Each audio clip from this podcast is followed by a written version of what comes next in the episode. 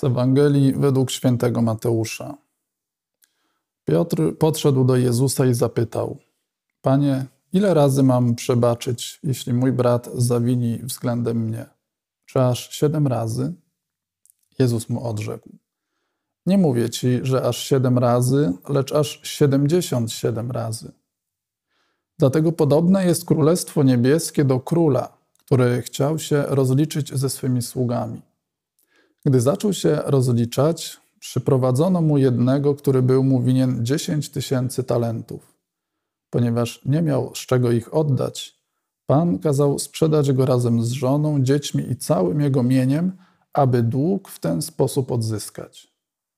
Wtedy sługa padł mu do stóp i prosił go: Panie, okaż mi cierpliwość, a wszystko ci oddam. Pan ulitował się nad owym sługą, uwolnił go i dług mu darował. Lecz gdy sługa ów wyszedł, spotkał jednego ze współsług, który mu był winien sto denarów. Chwycił go i zaczął dusić, mówiąc: Oddaj coś winien. Jego współsługa padł przed nim i prosił go: Okaż mi cierpliwość, a oddam tobie. On jednak nie chciał, lecz poszedł i wtrącił go do więzienia, dopóki nie odda długu. Współsłudzy jego, widząc co się działo, bardzo się zasmucili. Poszli i opowiedzieli swemu panu wszystko, co zaszło. Wtedy pan jego, wezwawszy go, rzekł mu: Sługo niegodziwy, darowałem ci cały ten dług, ponieważ mnie prosiłeś. Czyż więc i ty nie powinieneś był ulitować się nad swoim współsługą, jak ja ulitowałem się nad tobą? I uniosłszy się gniewem, Pan jego kazał wydać go katom, dopóki mu nie odda całego długu. Podobnie uczyni wam Ojciec mój niebieski, jeżeli każdy z was nie przebaczy z serca swemu bratu. Jest takie powiedzenie, jak Kuba Bogu, tak Bóg Kubie. E, być może ktoś mógłby interpretować to dzisiejsze słowo właśnie w tym kluczu, że nasza postawa wobec bliźniego przekłada się e, na postawę Boga wobec nas. Bo przecież dzisiaj czytamy, tego, kto się mści, spotka pomsta od Pana. Albo odpuść przewinę bliźniemu, a wówczas zostaną ci odpuszczone grzechy. Czy mamy przebaczać zatem ze strachu przed Bogiem? Nie. E, słowa te mówią, czego chce od nas Pan Bóg. Ale ważne jest, jak mamy to osiągnąć. Ważne jest, żeby zadbać o spójność tego, e, co mamy w sercu, z tym, co robimy, aby te dwie rzeczywistości jakoś nie były od siebie oddzielone. E, czyli nie przebaczam ze strachu przed Bogiem, ani nie przebaczam ze strachu przed człowiekiem, przed jakimiś konsekwencjami, które mnie mogą od niego spotkać, e, że ktoś się na mnie obrazi, na przykład, że ktoś mi w jakiś sposób zagrozi. Ale przebaczam bo moje serce mówi mi, że trzeba kochać, że w przebaczeniu jest większe dobro dla mnie i dla bliźniego.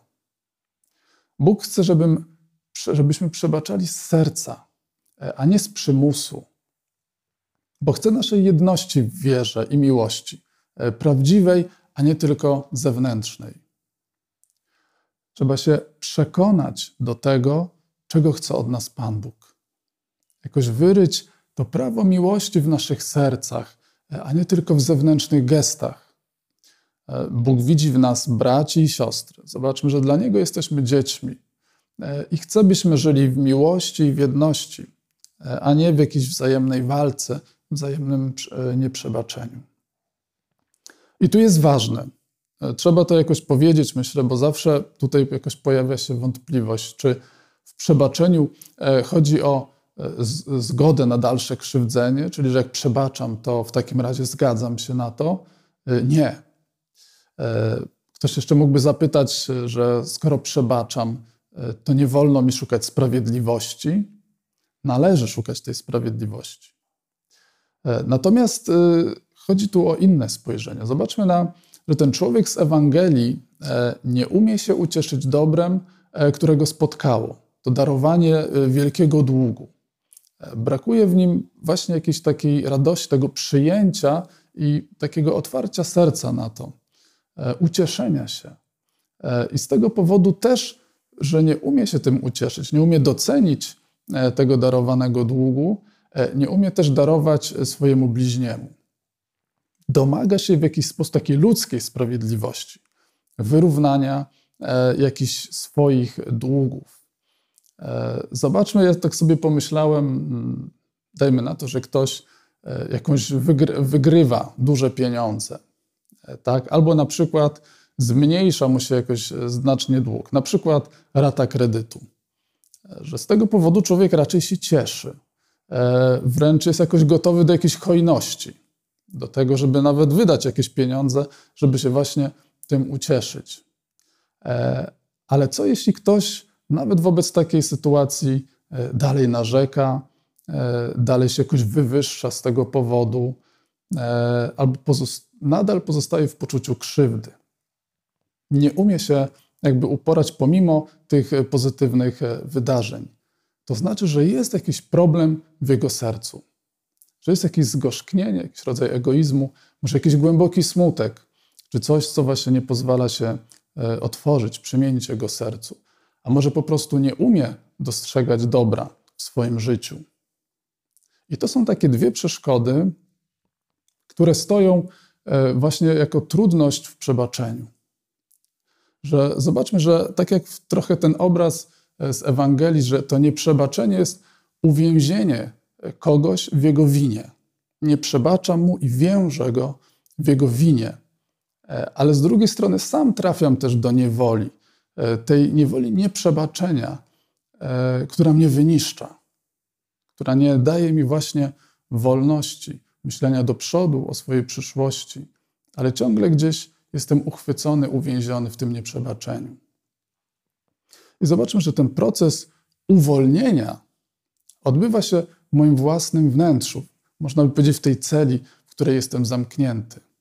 Że ja muszę się spotkać z sobą e, i z Panem Bogiem we własnym sercu.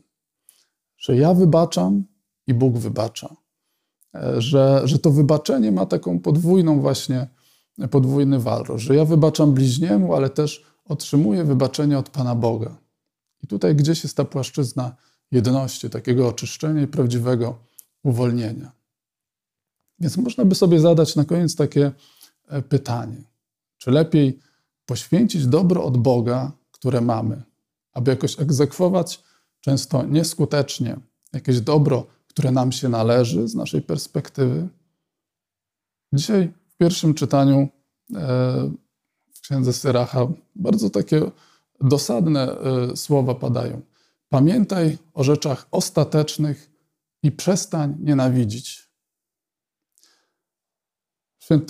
W Ewangelii Mateusza e, też czytaliśmy takie słowo.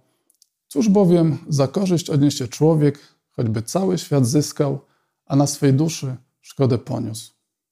Niech ta perspektywa wieczności Boga i doczesności e, jakoś nam towarzyszy i pozwoli spojrzeć dalej i głębiej w sens przebaczenia.